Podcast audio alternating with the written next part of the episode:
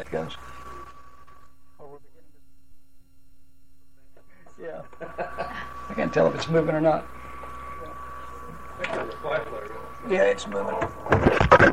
Whoops. You're on mic too, so keep that from running the door. I do have a handout if you'll just. Oops. I can't win it. I can't win it all tonight, can I?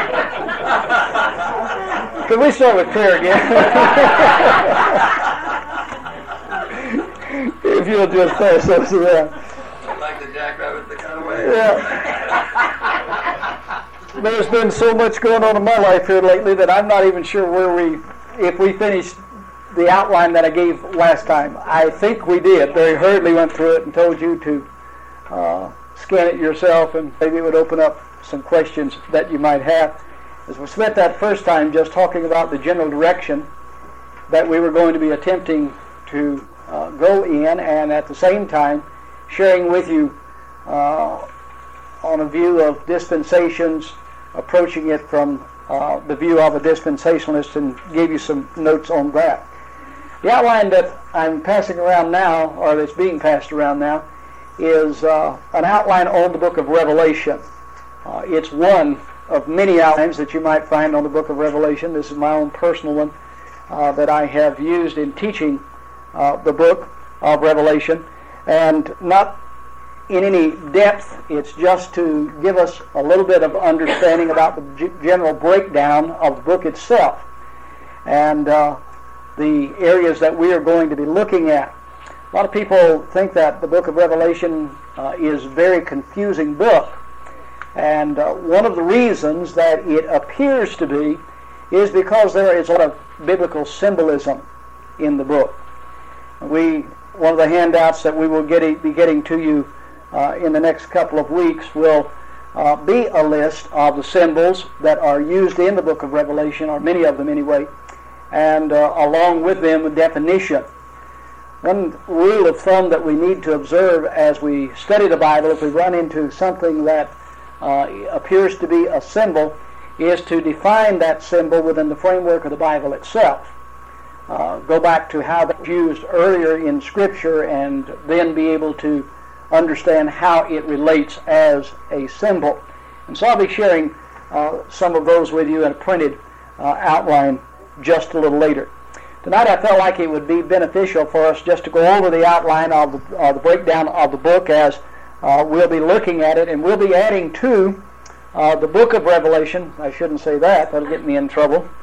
Uh, there is a passage in the book of Revelation that says, Woe be to those that add to it, huh? Well, that's a paraphrase of it.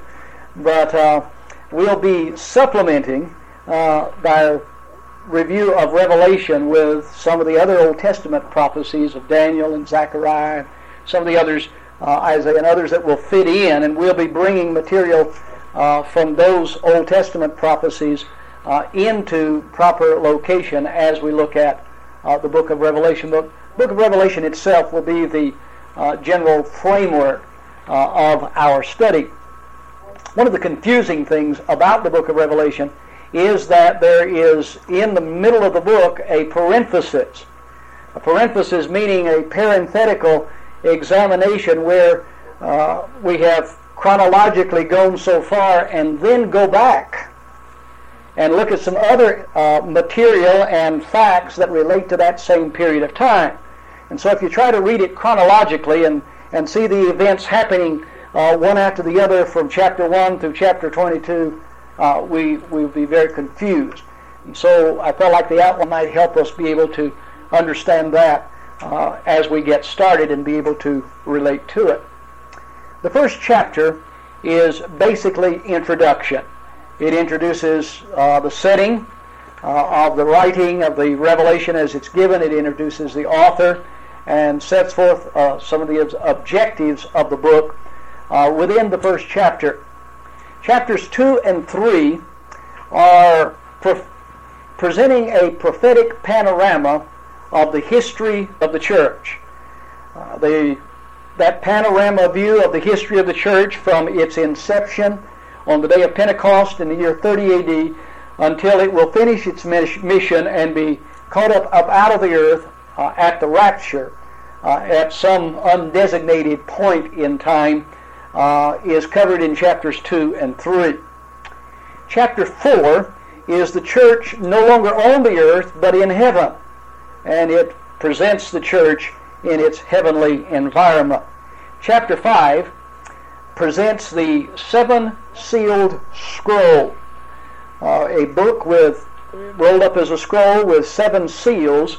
The opening of each seal will allow the reader to read so far, uh, and then break another seal and read so far.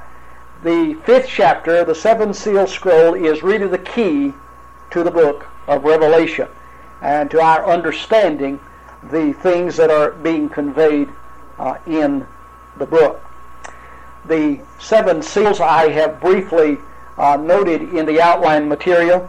The first seal is covered in chapter 6, uh, verses 1 and 2, the introduction of a white horse, which is uh, symbolic of a period of dictatorship. It is a time of pseudo peace on the earth. The second seal is uh, in the sixth chapter, verses 3 through 4, and is symbolized by a red horse, uh, a symbol of a period of warfare. The third seal, symbolized by a black horse, is covered in chapter 6, verses 5 and 6, and introduces a time of famine. The fourth seal is symbolized by a pale horse, literally an ashen colored horse, and uh, is dealt with in verses 7 through 8 of the sixth chapter. It symbolizes a period of death. The fifth seal, covered in verses 9 through 11 of, this, of the sixth chapter, uh, speaks of a time of martyrdom of tribulational believers. The sixth seal, covered in chapters 12 and 13, uh, excuse me, verses 12 and 13. That's a typo. It should be chapter 6, verses 12 and 13. Uh, speaks of natural and celestial catastrophes uh, that come upon the earth during that period of time. The seventh seal is not open until Revelation chapter 8, verse 1, but I included it here in this setting because it is part of that key and it reveals the seven trumpet judgments that are dealt with. There are actually three types of judgments that are given to us in symbolism in the book of Revelation. The seven seal scroll, the seven seal scroll judgments, and then out of the seven seal scroll judgments we have the seven trumpet judgments, and then in addition to that we have the seven vials or bowls of judgment that are poured out upon the earth. And so the seven trumpet judgments uh, are revealed when the seventh seal uh, is broken on the uh, seven sealed scroll. So chapter five, or chapter five, introduces this book. Chapter six gets us into the first half of the tribulation as it continues to uh, detail events that are going to occur by the breaking of the seven seals uh, as John uh, reveals them for us. The first four of the seal judgments occur during the first three and a half years of the tribulation. The tribulation is a seven year period of time. The first half of which is identified as being tribulation, but the last half of three and a half years is identified as the Great Tribulation. And there uh, are some marked differences between the first half and the second half of the tribulational period. And so the first four seal judgments occur in the first half of the tribulation. The first four trumpet judgments also occur in the first half of the tribulation. All seven of the vial judgments uh, occur in the last half of the tribulation, and uh, part of those occur in the last couple of months of the tribulation. And we'll be examining those and looking at those and identifying them for you uh, at a later time. So beginning with chapter 6 and going through chapter 10, we have a presentation of the first half of the tribulation, or the first three and a half years of the tribulational period. That's covered in chapter 6 through 10.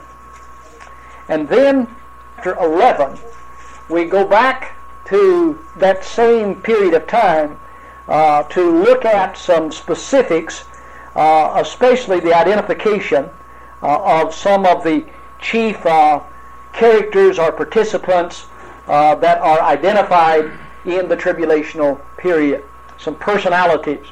And so when we, we get to chapter uh, 11, we go into a parenthesis where we go back to look at uh, a more detailed account of some of the aspects uh, of the first three and a half years. It's similar to the book of Genesis, in which in the first chapter uh, we have the creative account given. And then when we get to the second chapter, there is a parenthesis that goes back and explains in greater detail what he did on the sixth day when he created man. And it's not to be to be taken in chronological order, chapter 1 into chapter 2, but to see chapter 1 and then go back, taking what is in chapter 2 and seeing a larger explanation, a parenthetical uh, passage that deals with what happened on the sixth day of creation. And so chapter 11 through 13 will be going back into the first three and a half years and looking at some specifics in that area.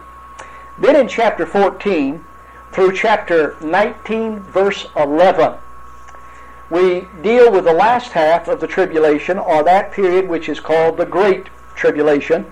It's also uh, identified in Daniel's writings, and uh, we'll be looking at his application of that a little later. Great Tribulation is the last half of the seven year period, and it lasts three and a half years. The last three sealed judgments occur during that time. The last three trumpet judgments and the seven vial judgments occur during that time. Now, during the first three and a half year period, evangelism is going to be by uh, headed up by 144,000 Jehovah's Witnesses. Oh no, that's not right. That's, that's, not right. that's what they think. It's going to be 144,000 Jewish converts. These are Jews who are saved almost immediately following the rapture. They recognize that what had been taught by the Christians must have certainly had some reality to it, for all of a sudden all the Christians are gone. And so there'll be 144,000 male Jews that are going to be saved. Actually, the scripture says they are male virgin Jews, men who have never known a woman. They will be saved and they will become the evangelist during the first three and a half years. It might be of some comfort to you to know that there is currently an organization dedicated to achieving that goal it might be discomforting to you to find out they're not doing too well. Uh, the organization was started uh, more than a century ago when someone had discovered that there were to be 144,000 Jews, male Jews, that were virgins, and 12,000 out of each of the 12 tribes of the children of Israel. And so they set out putting together an organization of male Jews that would remain chaste and not become uh, not marry, and remain virgins that they might bring this about. Well, in 1981, that was the last time I read about the organization. There was an article in the Los Angeles Times about it in 1981, and at that time they currently had four members uh, in the organization. And so, if we wait for them to put it together, they, it'll never happen. Uh, but God is going to be able to put it together uh, in His own sequence. Pardon? How do they propagate? They don't.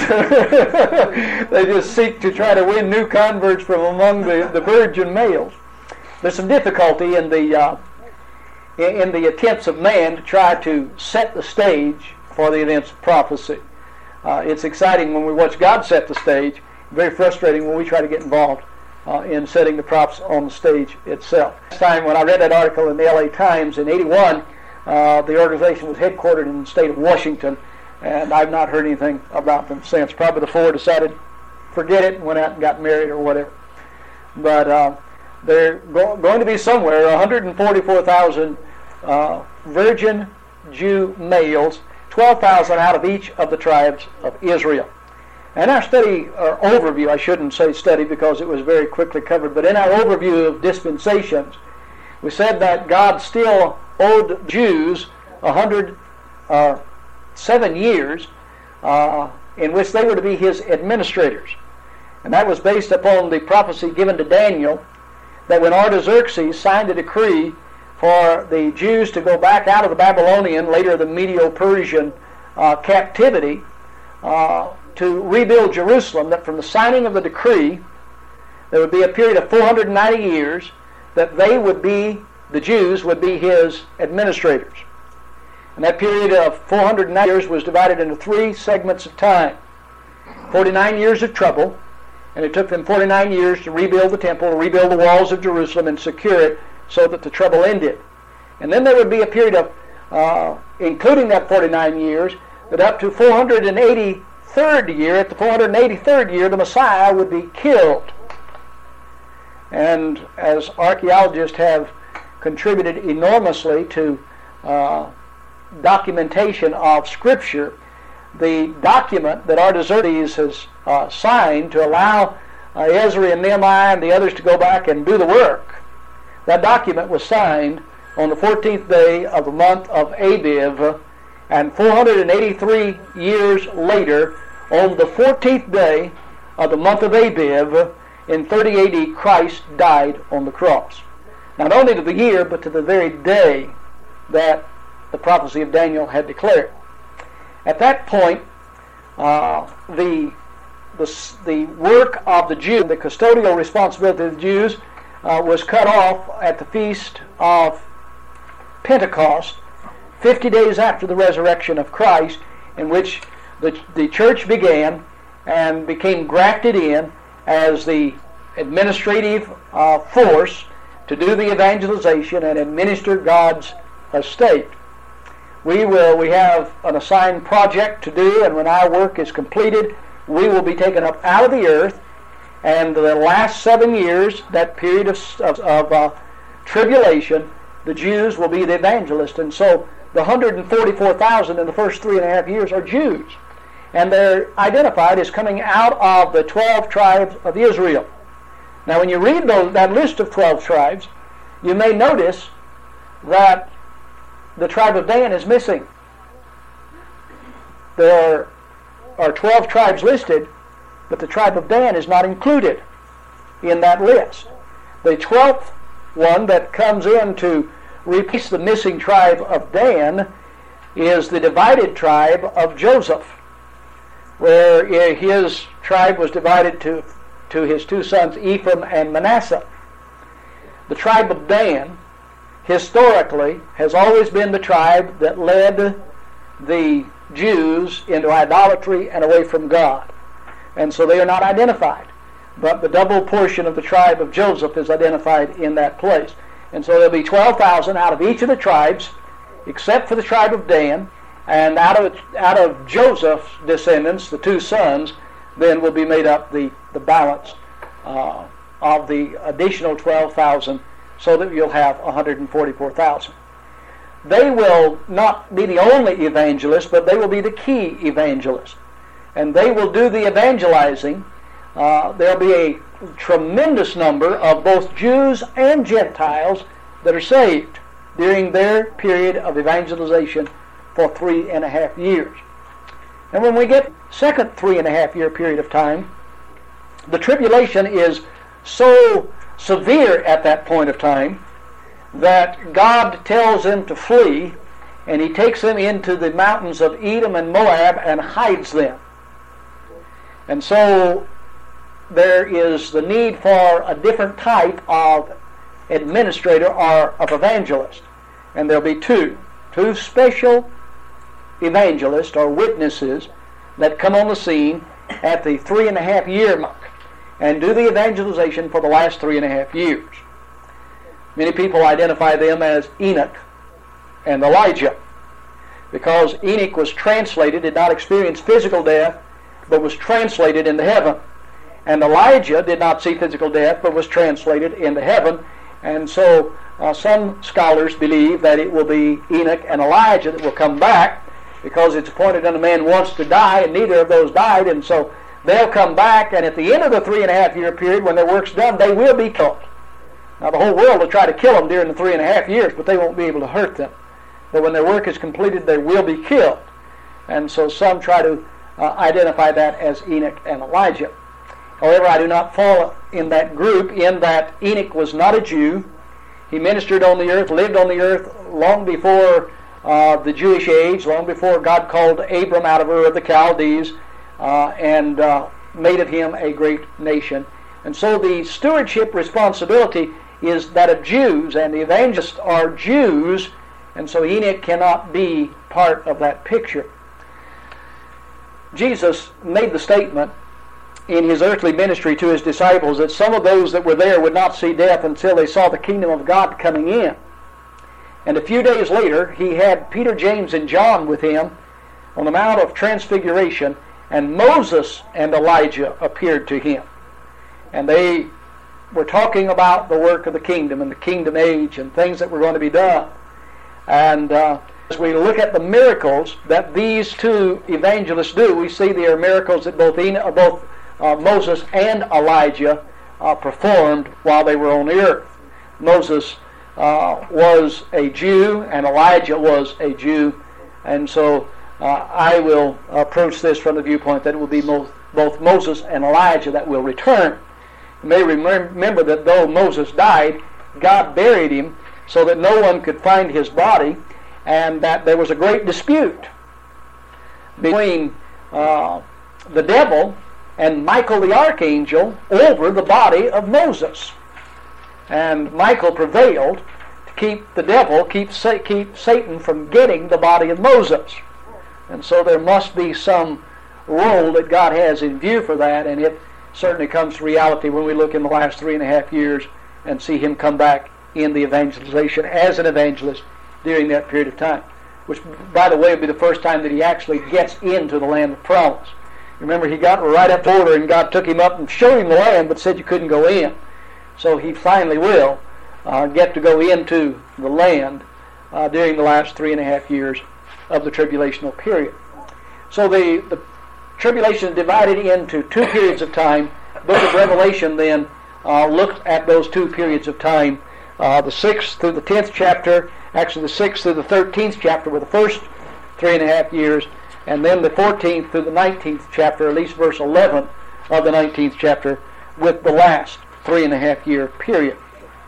Then in chapter 19, beginning at verse 11 and going through verse 21, we have presented the second coming of the Lord Jesus Christ. Now I need to make a clarification by my reference to second coming. Now when I speak about his second coming, I mean when he actually comes to the earth, down to the earth. At the rapture of the church, he does not land on the earth. He comes in the air, and the church is called up to meet him in the air. And then they go back with him, and uh, the events of the judgment seat, the awards banquet in the sky, and our uh, being given our appointed, uh, designated responsibilities in both the millennium and eternity will be uh, taken care of at the judgment seat of Christ uh, as the tribulation uh, is fulfilled here upon the earth. At the end of the tribulation period, we will come back with Christ and he will then land atop the Mount of Olives.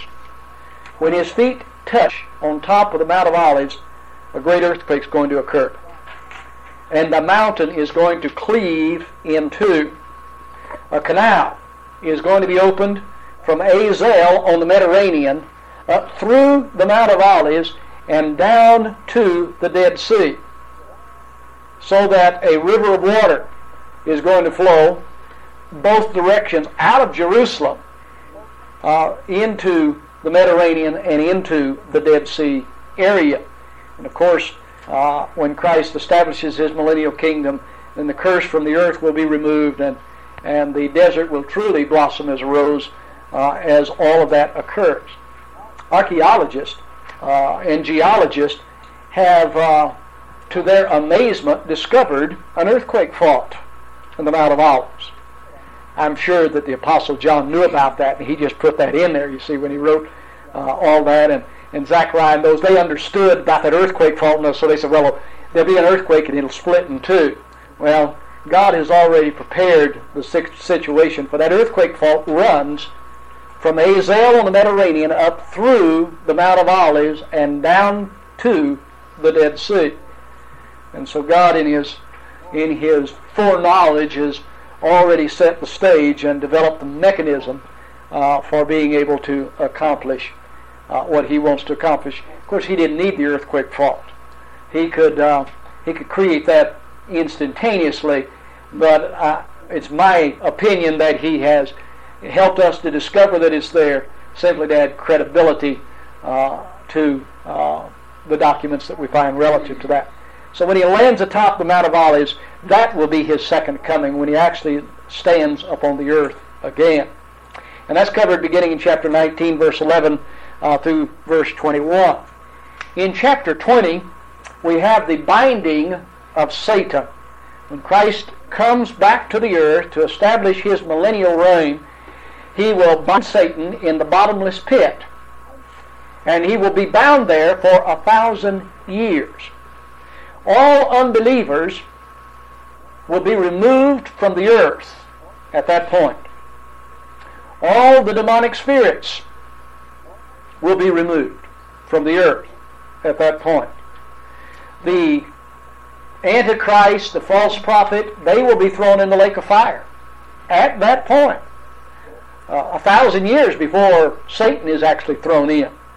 But Satan will be bound in the bottomless pit, which is the lowest abyss, described as being in the heart of the earth, where there is darkness. And he will be held there for that thousand year period as Christ reigns upon the earth. And so the 20th chapter, uh, beginning with uh, verse 1 and going through verse 6, uh, deals with the binding of Satan and the millennial reign of Christ. There's certainly a need to get into some of the Old Testament prophetic books to learn more about the, the millennial reign of Christ. Because in six verses, we have all that the book of Revelation has to say about the binding of Satan and the millennial reign, and the millennial reign is covered in one very brief verse. But we can harmonize that then with what we find in the Old Testament prophecies uh, relative to the millennial reign of Christ. In chapter 20, verse 7 through verse 9, Satan is released from the bottomless pit, and at the end of this thousand year reign of Christ, and he makes a final attempt to overthrow. Interesting that he goes up into Russia and gets a great host of people out of Russia and then from other nations that have individuals who have been born during the millennial reign. Remember, I said that all unbelievers will be removed from the earth at the beginning of the millennial reign of Christ. So that that thousand years begins with only unbelievers on the earth. Adam's got a lot of bad mouthing through the years about him really blowing it. And we are living the way we are living today because he blew it. If he had left things alone, we'd still be in the Eden state. But he blew it. Well, God's going to show that it won't wasn't just one man that'll blow it, that perfect environment is not the solution to man's need, that there's a need for a changed nature, and so that perfect environment will exist. It'll be an Edenic estate upon the earth, with Christ himself ruling upon the earth, and those uh, that are in their natural bodies will continue to propagate children, beginning with believers. Children will be born and out of those children will become will come rebellion, unbelief, and many that will throw in their lot with Satan when he's released from the bottomless pit. Uh, Flip Wilson's Geraldine uh, says the devil made me do it. Won't be, he won't be able to say that during the millennial reign. The devil will be bound uh, in the bottomless pit.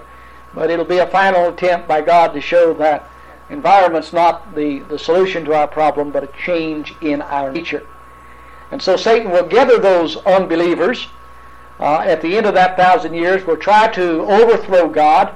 He will be defeated, thrown into the lake of fire. This heaven and this earth will melt with a fervent heat and pass away. A new heaven and a new earth will come into existence. The great white throne judgment will occur. Great white throne judgment, as we will study it, we will see that it is a judgment for unbelievers only. No believer goes to the great white throne judgment. Romans chapter 8 verse says, There is therefore now no condemnation to those that are in Christ Jesus. So we will not go before the great white throne judgment. The word condemnation actually means judgment. There will be no judgment of those that are believers. Now I mentioned earlier the, the judgment seat of Christ. The word for that uh, judgment seat is called bema, and it refers to an evaluation and an awarding for works, not uh, dealing at all with condemnation or anything of that nature that will occur at the great white throne. All unbelievers from Adam's time until the end of the millennial reign will stand before the great white throne. And they will be judged according to their works.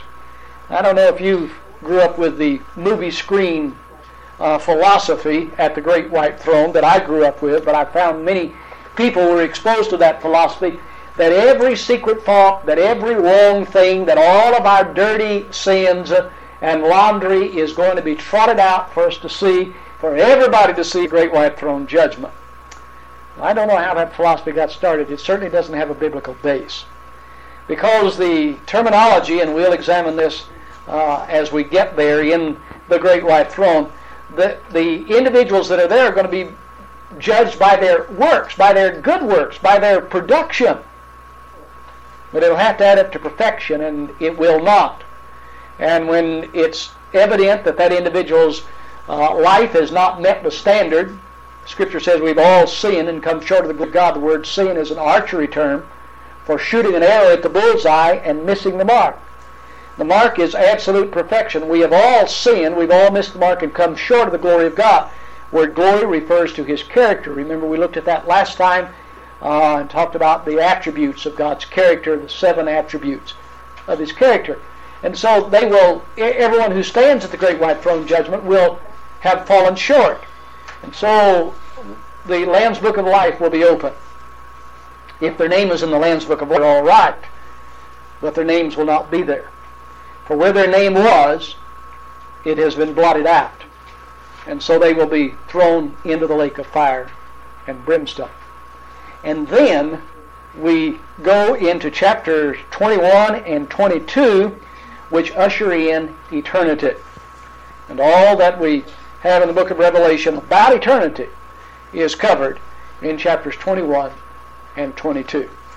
So that's the breakdown of the, format of the book itself and we will use that as a, uh, a framework to work in, and then we'll reach over into some of the Old Testament uh, prophecies and fill in the gaps uh, and give some other detail uh, as much as we can in the time frame uh, in which we're going to be working. Okay, any question about the, the general outline of it? While you're wired with the uh, tape, would you go through the seven attributes of Okay. characteristics Uh, we will be doing. I'll do. I'll be glad to do that tonight. We'll be we'll be looking at that uh, through the book of Genesis or the book of Revelation because it also deals uh, with uh, John seeing a rainbow about the throne of God. And if you remember, I shared that the rainbow was given as a sign of God's promise uh, that He made to Noah and his descendants that He would never again destroy all flesh by flood, and that the seven colors uh, have literary symbolism of the seven attributes of God. That the red stands for God's love, that God is love. That orange uh, stands for, as a symbol of God's uh, omnipresence, His being in attendance all the time, everywhere. That yellow stands for His omniscience, His all-knowing and full. It's the word omni uh, means all or complete or full. And so when we speak about omnipresent, we're speaking about His attendance all the time or fully. When we speak about His omniscience, uh, that's omniscience, and science means knowledge, and so all knowledge or full knowledge. So the red, His love, the orange, uh, His omnipresence, the yellow, His omniscience. The green uh, speaks of God's eternalness, the fact that He is eternal, not having any beginning and not having any end. Uh, blue speaks of the fact that God is righteous, absolute righteous. Uh, righteous is, that word in the Greek language is dikaiosune, and it means that which conforms to the specifications of the plan. We fall short of meeting God's specifications of the plan, and God is absolute righteousness. He conforms exactly to the plan. Of course, He made up, He drew up the plan, but He has conformed to it exactly. And that uh, righteousness is comprised of perfect truth, of perfect justice and of immutability or unchangeableness, so that he is faithful. Then, where am I? Violet. Uh, what's the other one? Pardon? Indigo.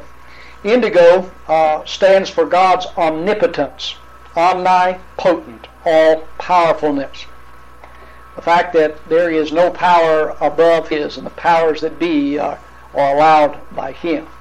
And then finally, the violet uh, or purple, which identifies the sovereignty of God. Those seven attributes. All other attributes that you might uh, think as a separate attribute will fit into one of those seven categories and be identified with them. And so uh, his his absolute uh, character is presented to us in uh, the book of Revelation, and we're going to be looking uh, at that as well. And in the Revelation account, we'll see that, that the rainbow is said to be like an emerald because the, the dominant feature of the rainbow was the eternalness because we're looking into an eternal state at that particular time. And we'll be sharing those, those symbolisms uh, further with you a little later. All right? Another question or comment? All right, open your Bible to the book of Revelation then. Let's go to Revelation chapter 1.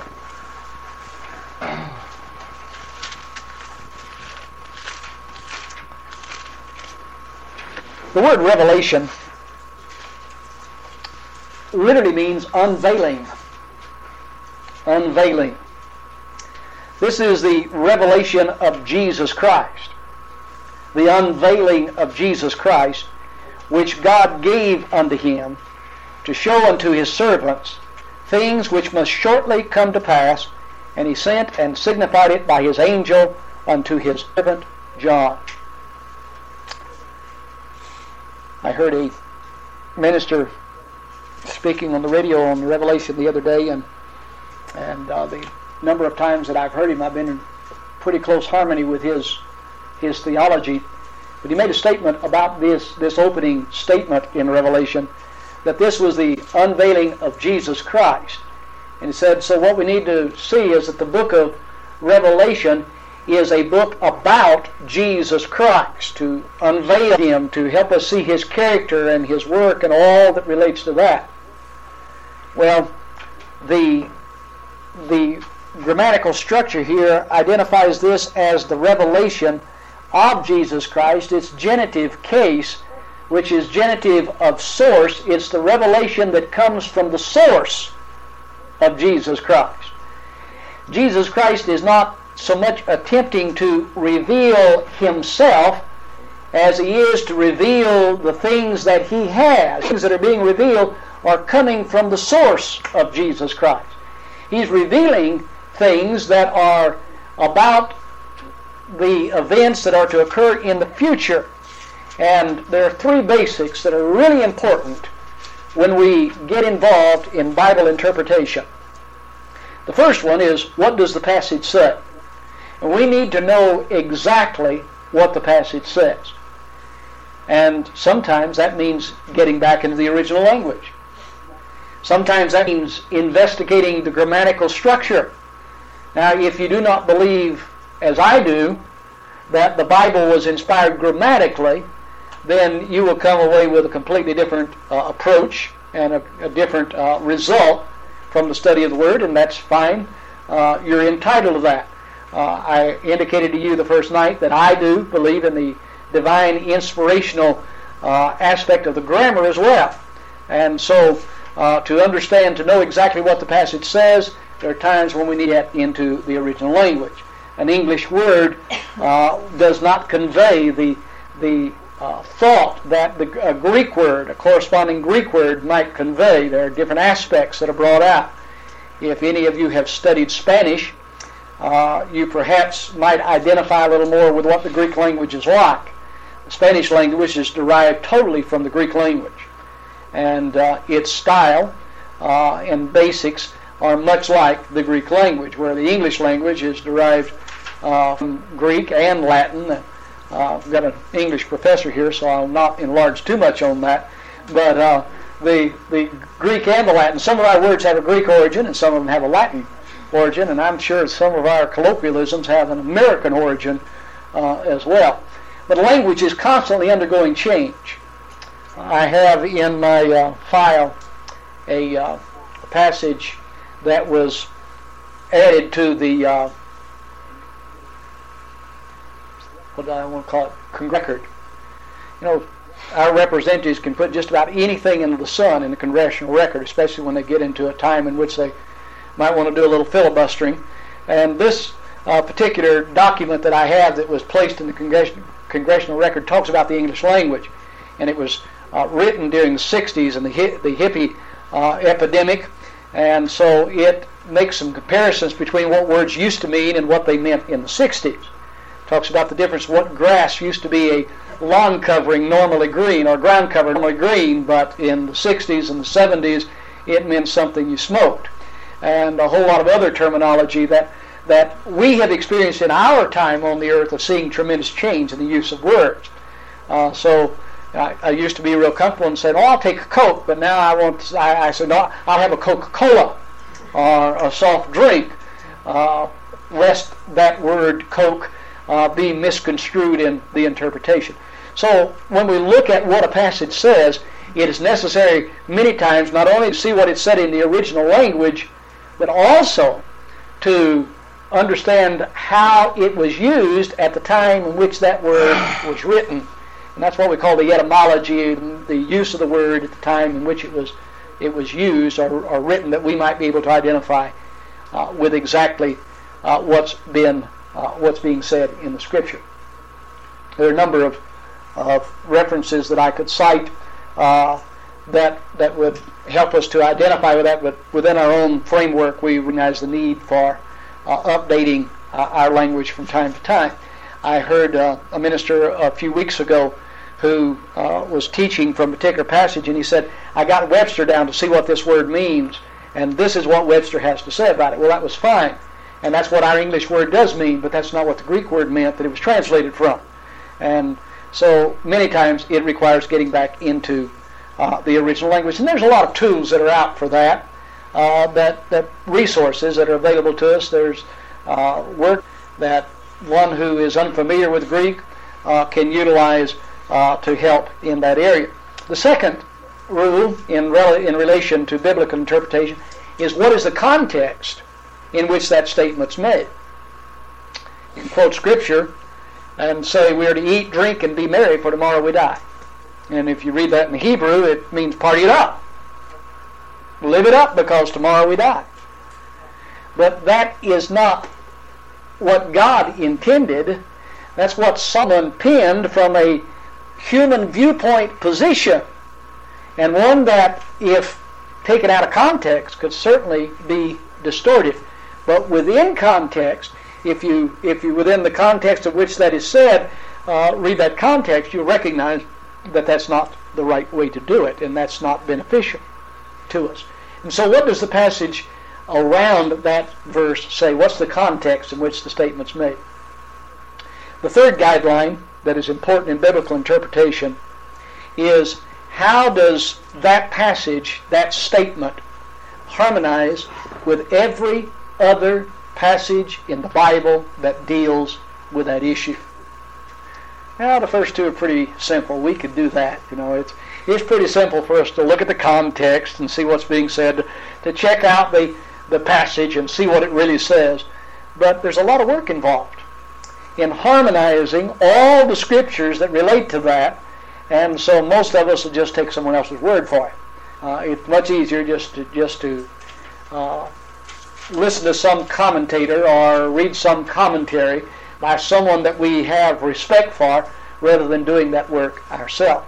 There are some other tools that are helpful. Strong's Concordance or Young's uh, Concordance are helpful in that area of being able to look up every time that particular uh, word is used in Scripture and working it through, but that takes a lot of work. Those are three essentials in biblical interpretation, and we need to adhere to them as we move our study, uh, and especially when we move in areas of interpretation. So if you interpret that this is the revelation of Christ. He is revealing himself. rather than a revelation that comes from the source of Christ, if you read in the context, you'll see that he writes down a little further uh, and, and discloses what this is all about. He says, The revelation of Jesus Christ, which God gave unto him, to show unto his servants things which must shortly come to pass. So the purpose of the letter is to show to the servants things that are shortly to come to pass. Shortly at the time in which John received this revelation in the year 96 AD. The uh, the word shortly might be a little misleading uh, in that the Greek says that these events are to come on with speed. Not meaning that in a time of reference uh, it's a short period of time because this was given in 96 AD and we're in 191 or 1991 uh, AD and so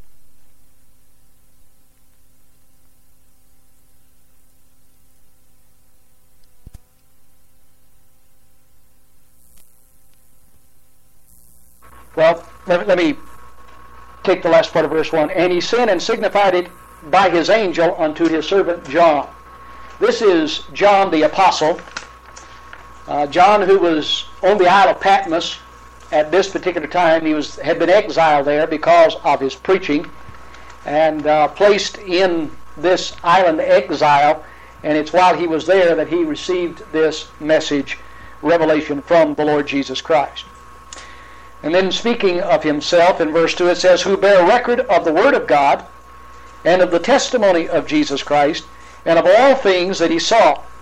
Blessed is he that, and they that hear the words of this prophecy and keep those things which are written therein, for the time is at hand. Interesting that this book has a special blessing attached to just reading it to hearing it and to applying the things that are found in it, a special blessing is promised. You don't find that in any other book of the Bible identified specifically uh, in that context. But a special blessing. Blessed is he, and the word blessed is the Greek word makarios. It's a plural word, and it means uh, a plurality of inner happiness.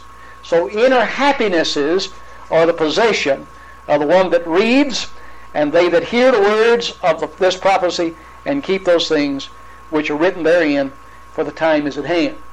And the, the process of these events had already been set in motion. Because when we deal with chapters 2 and 3, we're going to deal with the, the that aspect of the uh, church in its panoramic prophetic history. And uh, the church at Ephesus represented the church of the first century. And so they were already into that. That church began, uh, the church of the first century began on, in 30 AD. And this is written in 96. So we're 66 years already into the church age when John is writing these. And he indicates that these things are already began, uh, beginning and have been put into progress. Verse 4, he then says, John, to the seven churches which are in Asia, grace, grace be unto you and peace from him which is, and which was, and which is to come, and from the seven spirits which are before his throne. All right, seven churches that are in Asia. There were more than seven churches in Asia at the time that John wrote this. But seven specifics are being picked out. And this letter is being sent to these seven specific churches, though other churches are admonished to heed what is being said here. And as we look at the seven churches, we'll see that panoramic view of prophecy uh, as it moves across the centuries of the church age. But he identifies that this is to the seven churches, uh, and literally to seven churches which are in Asia, not to the only churches the only seven churches, but to seven of the churches that are in Asia. Then John says, Grace be unto you and peace from him. Grace always precedes peace. In all of history, God has always provided a time of grace, a period of grace. And if we will, uh, that grace has always preceded judgment. And if we will embrace that grace, we can experience peace. But you have to have grace before you can have peace. I was pastoring in Huntington Beach. A lady called me on the phone one day and she said, Pastor, I would like for you to tell me and help me in counseling to understand how I can have peace. She said, I am in torment. I am frustrated. I, I filled with anxiety and with worry. Uh, I have no, no peace at all. And she said, A lady who lives down my street, just a couple of doors down from me, goes to your church. And that lady has peace. And I want the peace that she has. I want peace like that. And I said, Well, you can certainly have it. For God has made it available to all of us. She says, Well, now before you get started, I want to tell you, I don't want to become a Christian. Now, I may do that one of these days, but I'm not ready to do that now. And so don't start preaching to me.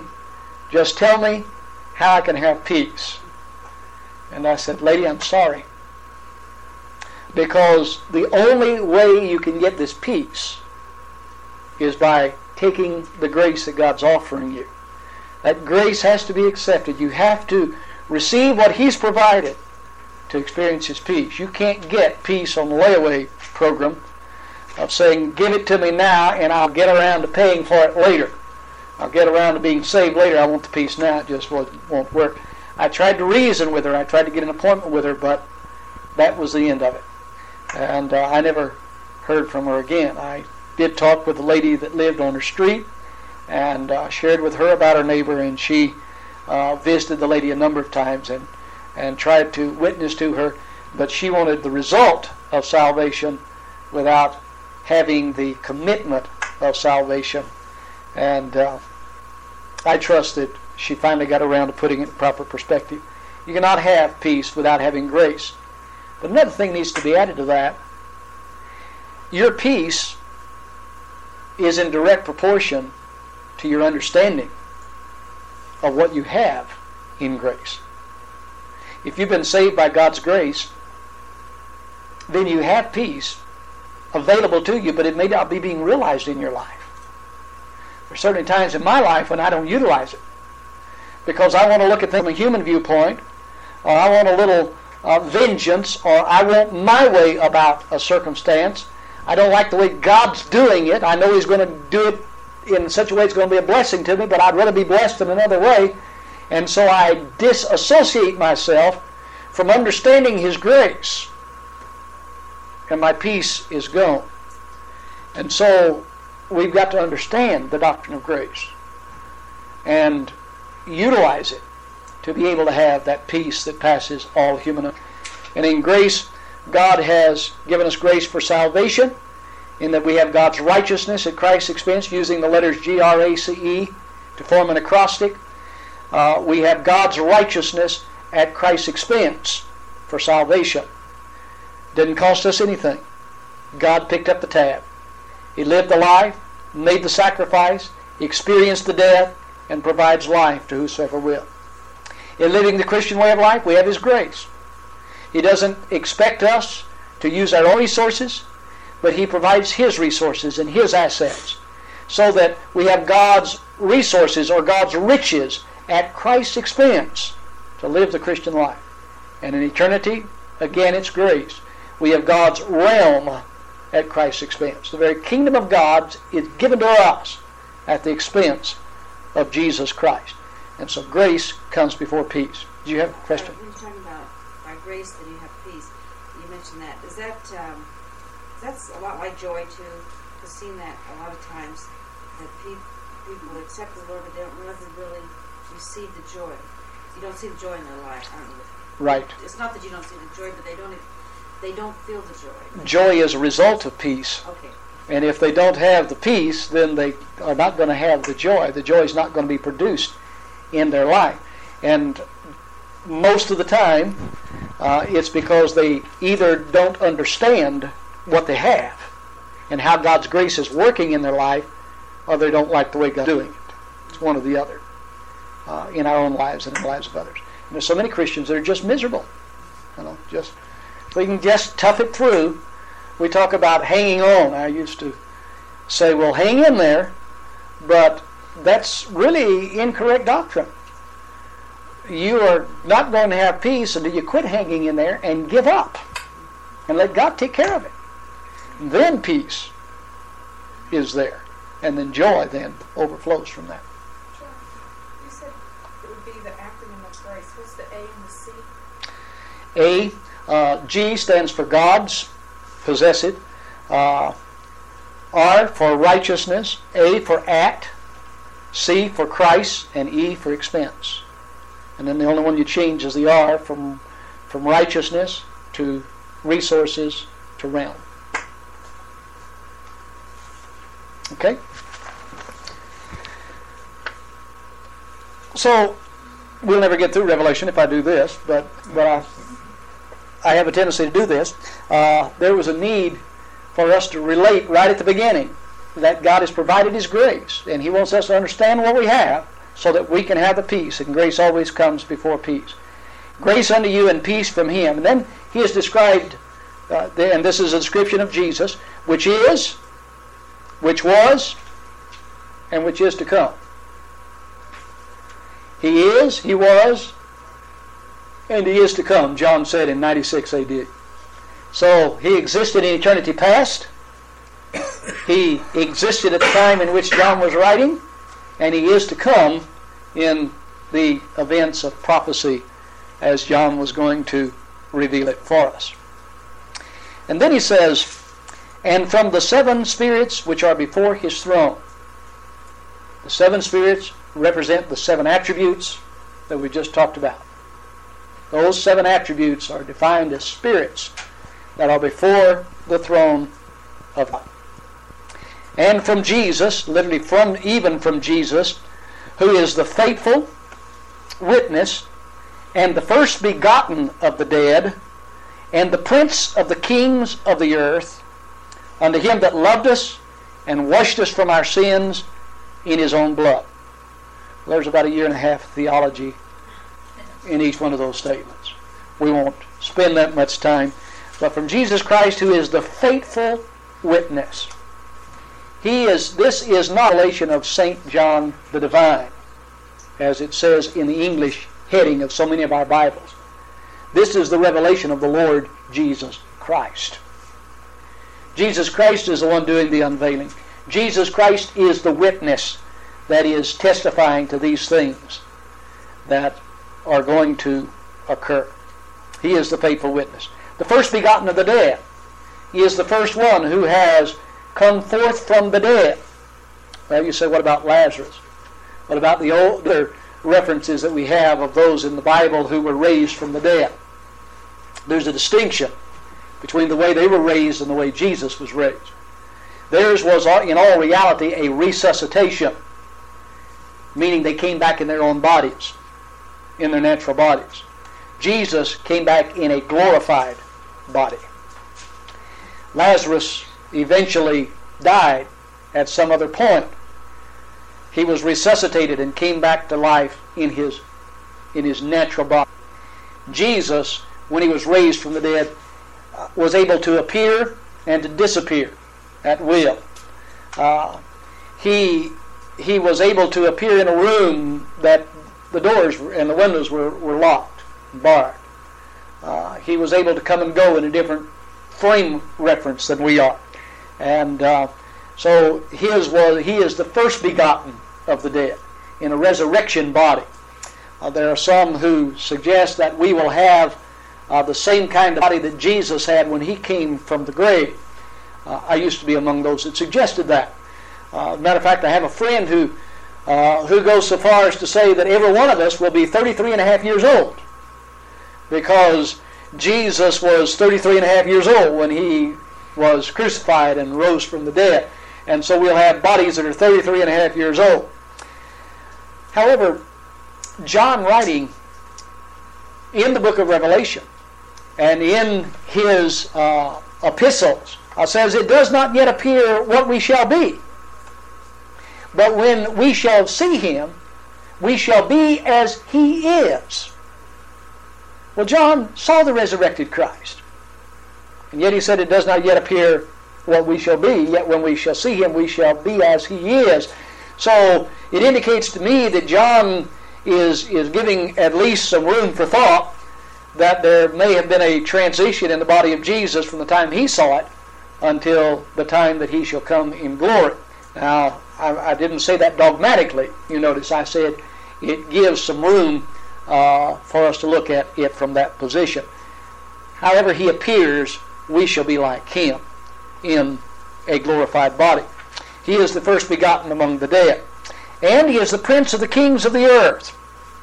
Uh, we we don't have time to deal with all this, but the word prince here means ruler.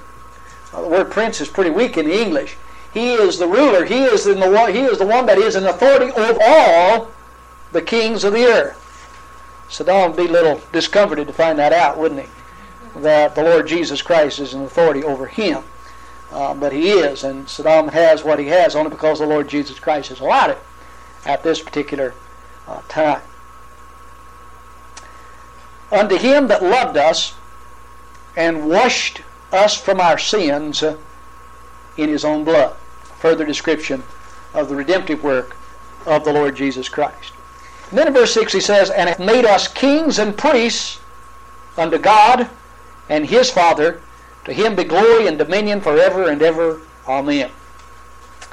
Hath made us kings and priests.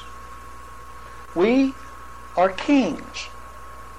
We are going to jointly rule with Christ in eternity. That's why we have God's realm at Christ's expense.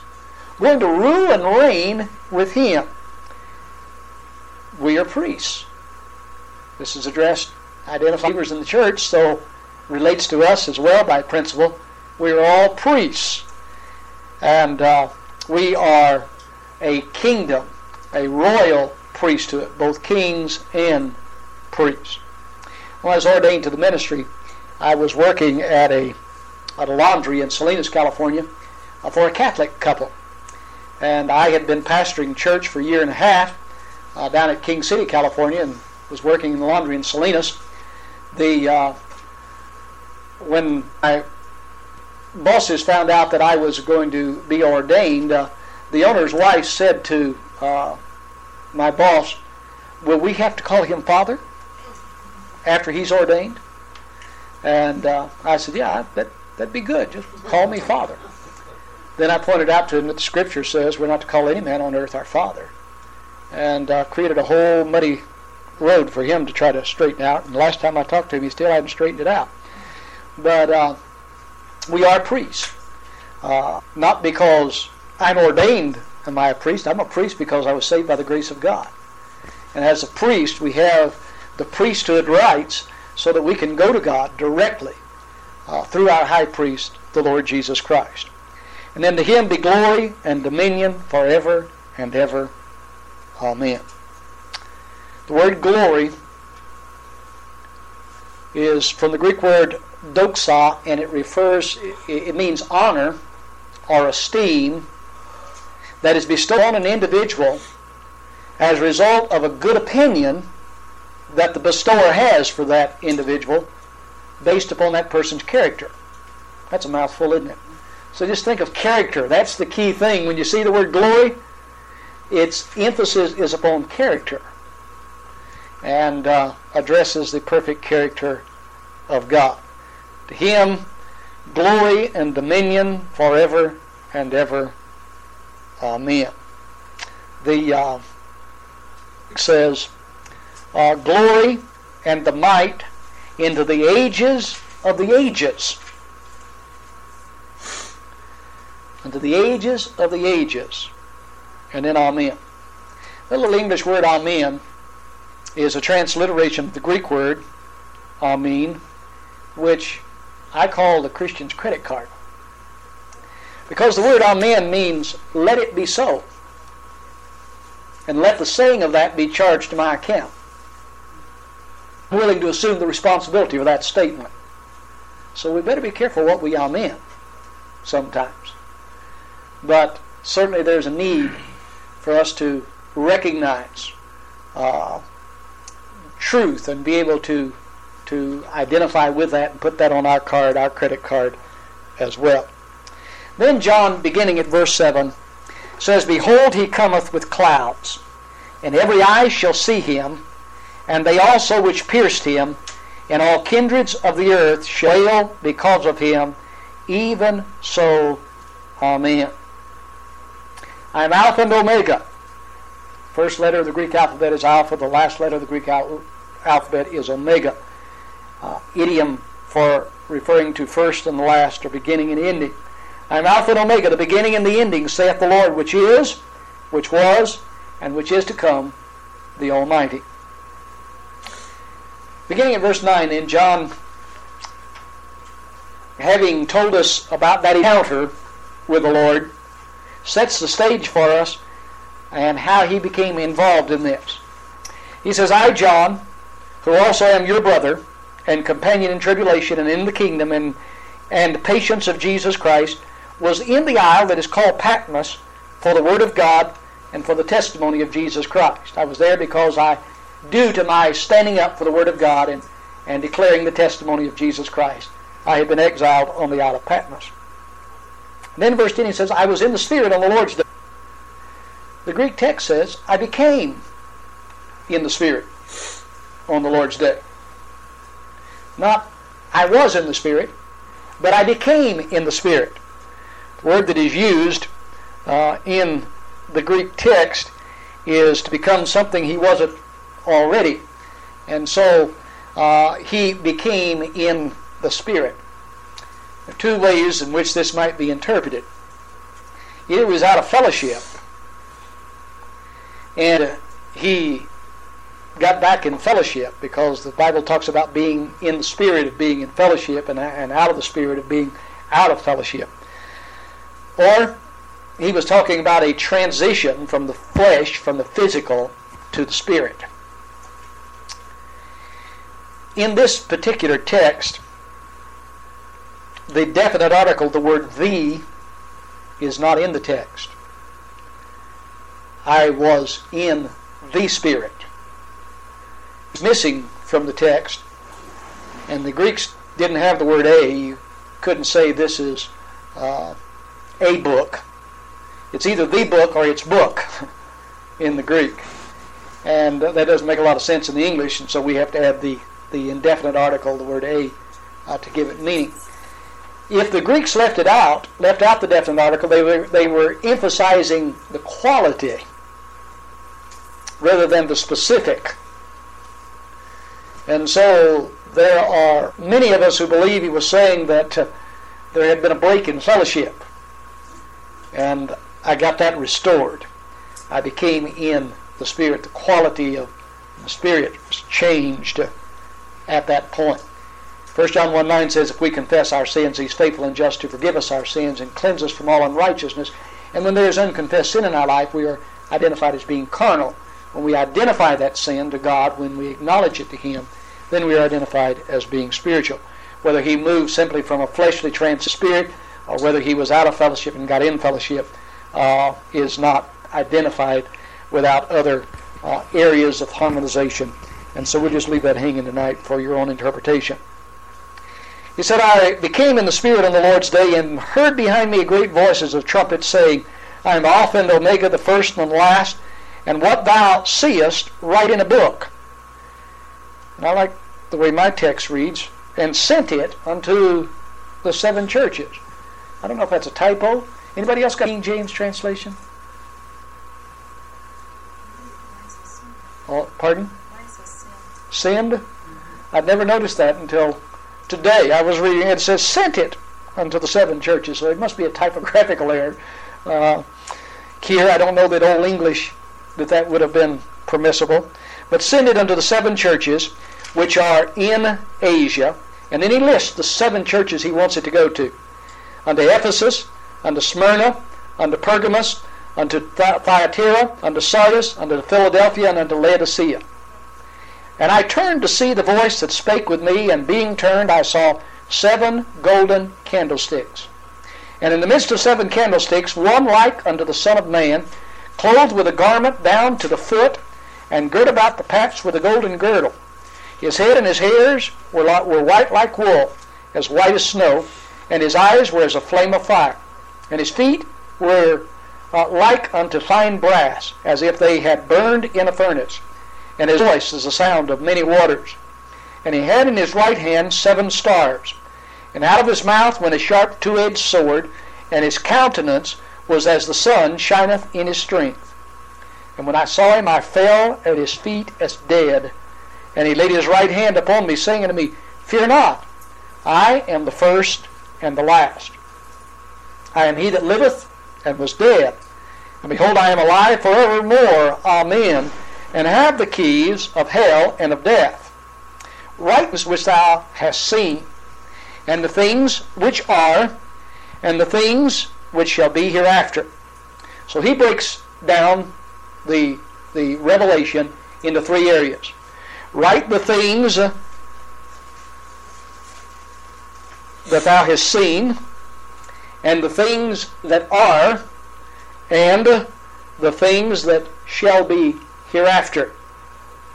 And we'll be looking at that a little more. The mystery of the seven stars. When you see the word mystery in your Bible, it's translated from the Greek word mysterion. And it was a Greek word that referred to secrets that were known only to those in the organization. It was developed in the Greek fraternities. Reason so many of our fraternities on the uh, school campuses have Greek designations in the the fraternity pro, uh, process and organizational structure started among the Greeks.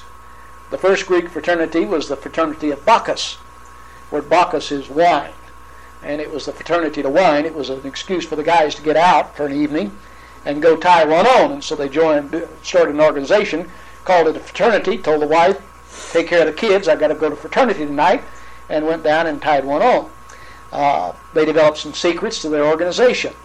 And so that word mysterion refers to the secrets that were known only to those that were in that fraternity. That word is used in the New Testament to refer to the doctrine that is known only during the church age. It was not known in the Old Testament. These things were not revealed to the Old Testament believers, but are revealed in the church age. And Paul identifies them as, as mysteries or mysterion, and, and uh, Jesus Christ refers to them here. The doctrine of the seven stars which thou sawest in my right hand and the seven golden candlesticks. The seven stars are the angels of the seven churches. And candlesticks which thou sawest are the seven churches. So seven churches represented by seven candlesticks, the Lord walking among them, and in his right right hand seven stars. He says the stars are the angels of the church. The word angel is brought over into the English language by transliteration. If we translate from the Greek to the Hebrew, or from the Greek to the English, we would take a corresponding English word that meant the same thing that Greek word meant and use it. That would be translation. Transliteration is when we take the word out of the Greek language, bring it into the English language, and give it English pronunciation and spelling. The word angel was done that way. It's from the Greek word angelos. If we were to, if they translated it, they would have said messenger. If they transliterate it, they say angel. And so there are passages in our Bible where it refers to the messenger and is translated from angel. The other passages where it transliterates it and just simply brings it over uh, into the English language by the word angel. He says to the messenger, messengers, plural, of the seven churches. Now, I interpret that to be the pastors of the seven churches. There are others who think that these are angelic beings that are in contact with the seven churches.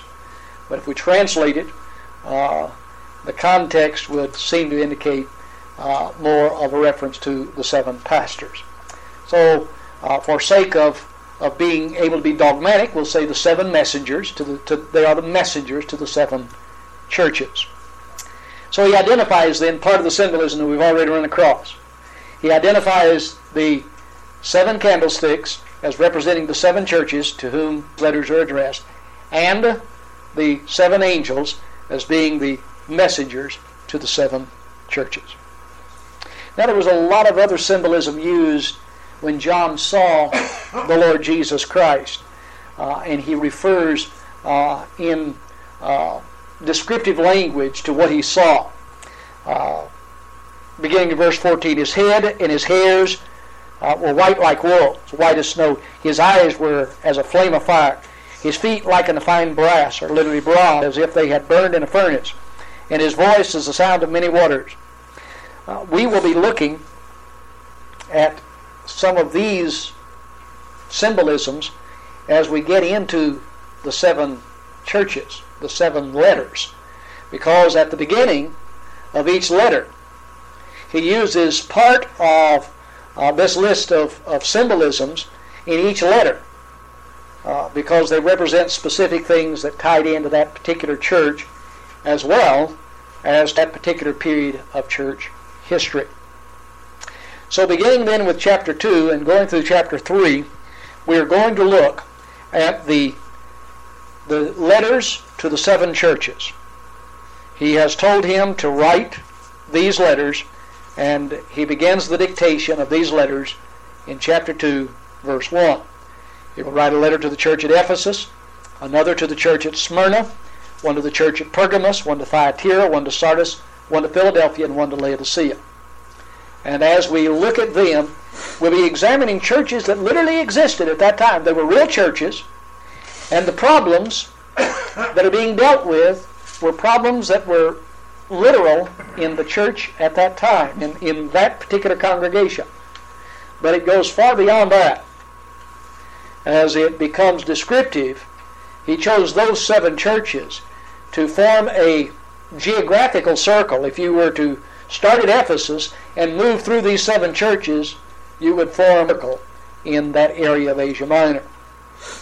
And uh, in that circle, he's going to show us, beginning uh, with the first century church, a prophetic declaration of the, the work of the church and the uh, character of the church through its ministry upon the earth. When we get to the end of the third chapter, we start the fourth chapter, the church will leave the earth and go up into heaven. And it's for that reason he said, I want you to write the things that thou hast seen, the things which are right now, and the seven churches, that was right now, and the things that shall be hereafter. And when he calls him up in chapter 4, he'll say, Now I want to show you the things that are going to be hereafter. And we move then from the end of the church age uh, into the tribulational period and millennium and eternity. So, uh, what we will see in the second and third chapters by direct application are pertinent to us today.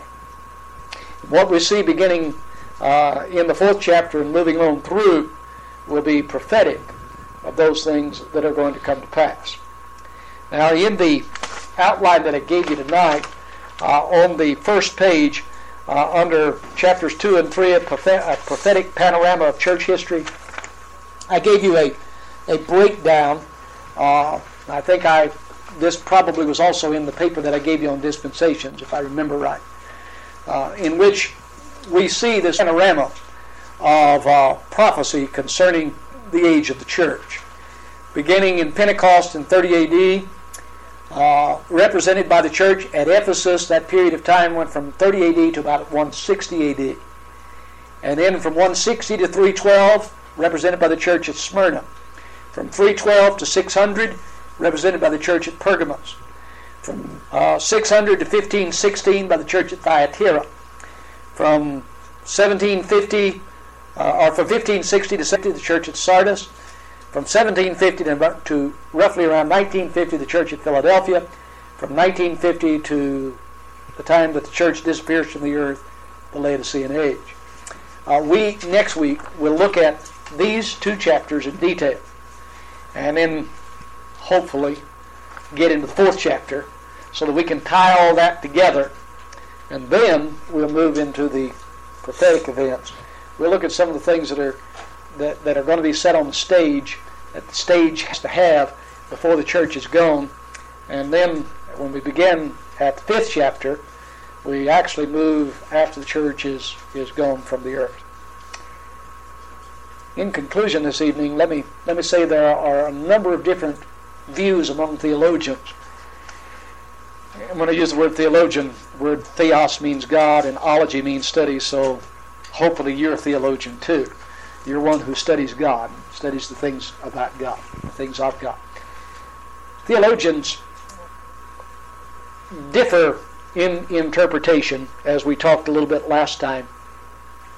And so I, I remind you that I will be approaching this from the theological position that is called pre-millennial, meaning that Christ will come uh, and establish the kingdom before the thousand years of, of peace. I'm also pre-tribulationist, in which I believe that the church will be taken up out of the earth before the tribulation begins. We've already seen that I believe that. And the reason I believe that is because of the dispensationalist approach that I take that I presented to you last time.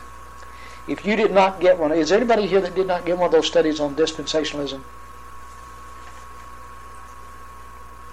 Anybody who's not here that didn't get one? I guess everybody's got one. Uh, review that, if you will, between now, if you have time between now and next week, uh, and through those seven churches then. Then we'll get into the nitty gritty of what Revelation has to say. Question? Observation? Contradiction? Argumentation?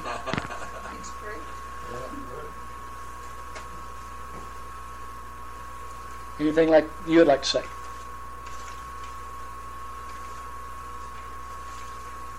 No questions either. Huh? I've either made it so clear that you got it all down, or made it so bad you don't even know how to ask a question now about it. All right. Thank you. Turn it back over. You want to take charge? Huh? Well, we kind of close our time with her. I think uh, two people you should keep in mind. I think we- last week uh, Cheryl mentioned a gal named Ronnie that we probably pray for. Also for Ruben, since he's undergoing surgery. Speedy of reference so that we are able then to immediately recognize that we have a foundation from which we are able to build uh, the framework of a relaxed mental attitude.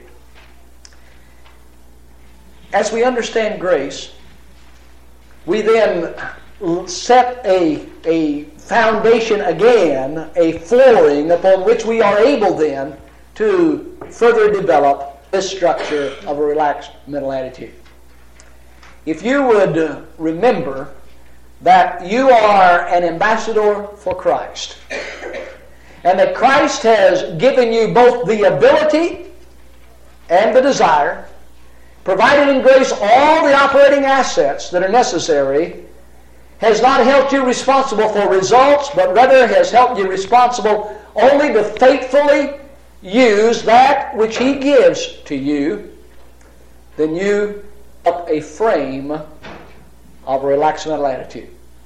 Or you may not be relaxed all the time, but you will have a frame of reference from which you can begin to relax in your mental attitude about your spiritual performance and your Christian service.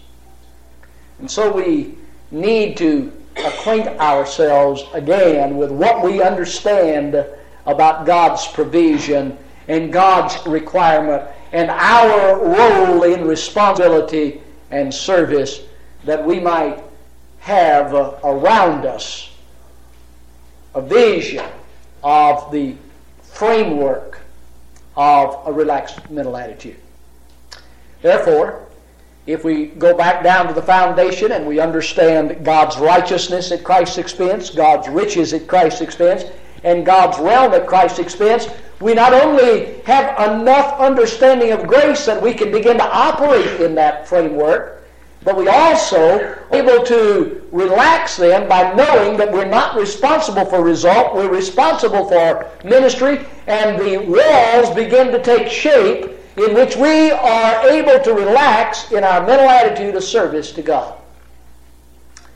And then we need to look at the third floor and develop a framework there as it relates to mastering the details of life. And if you would remember this one thing, it would help you, and you would already have some framework sticking up around this floor of mastering the details of life. The thing that you need to remember and keep ever in your mind is that our contentment or our happiness is not to depend upon circumstances about what we have, what we are doing, where we are, who we're with, but rather our happiness and contentment is to depend upon the person and the work of Jesus Christ, that He alone is worthy of our praise, and that we have been provided all that we need by His life and death and resurrection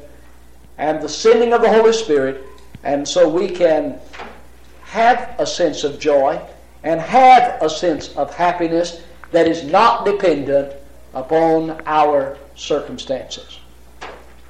Evaluate that floor for just a moment. Look at the framework that you have developed. How many days in your life is there happiness or joy that is not dependent upon the circumstances of that day? You'll find yourself dealing uh, uh, with that question that people raise, uh, how's your day? You'll find that you have to take a little more thought into answering that question. And uh, that if it hasn't been what you would like for it to have been, the almost reflexive attitude was, I haven't had a good day. And uh, that means that your happiness has been dependent upon the circumstances of that day and the circumstances haven't been to your liking, and so your happiness hasn't been what it could have been had you divorced yourself from the circumstances being the basis for your happiness and had joy and peace in the person and work of Jesus Christ. Look at the framework that you've erected to this point uh, on, in that area of mastering the details of life, and you'll see areas that need work and progress that you have already made that you can rejoice in and take comfort in. Your capacity to love. The framework for that is the understanding of love. That it is agape, it is a self sacrificial love that manifests itself in giving and keeps on loving regardless of the response. How much of your love for others, for God, for your mate, and for others, is dependent upon response?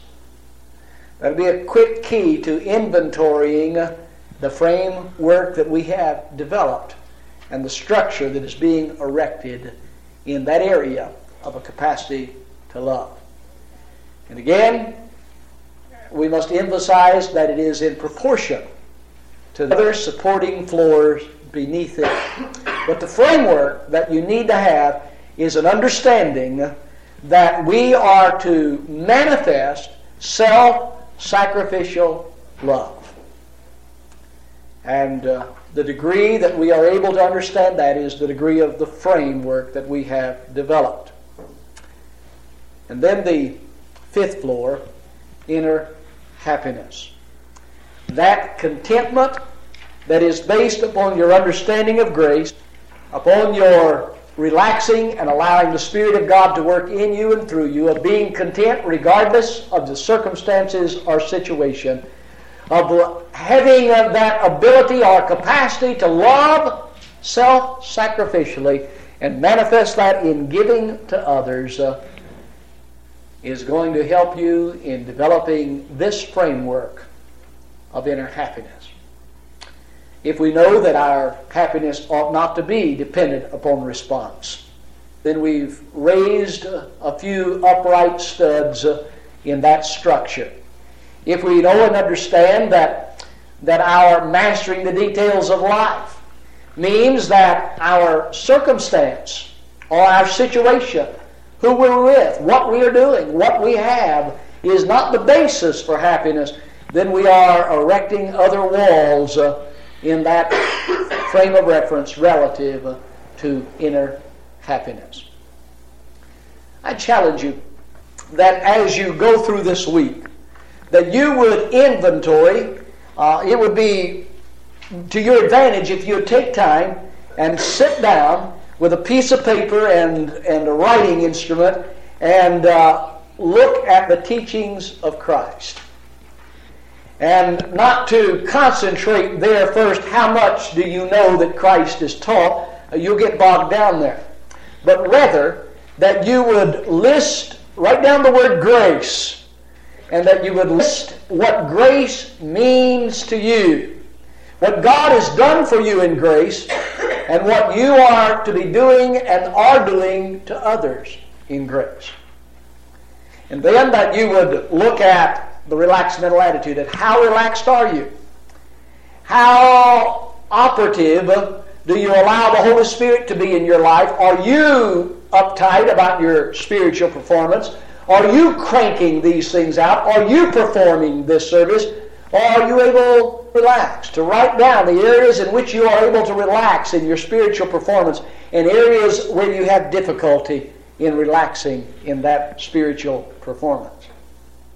And then that you would look at the other details of life, that you would list those details of life that you are dependent upon for happiness.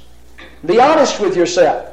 Those things that are a hindrance to your happiness, and those things that contribute to your happiness, and they might see where you really are in this area of mastering the details of life. And then your ability to love God.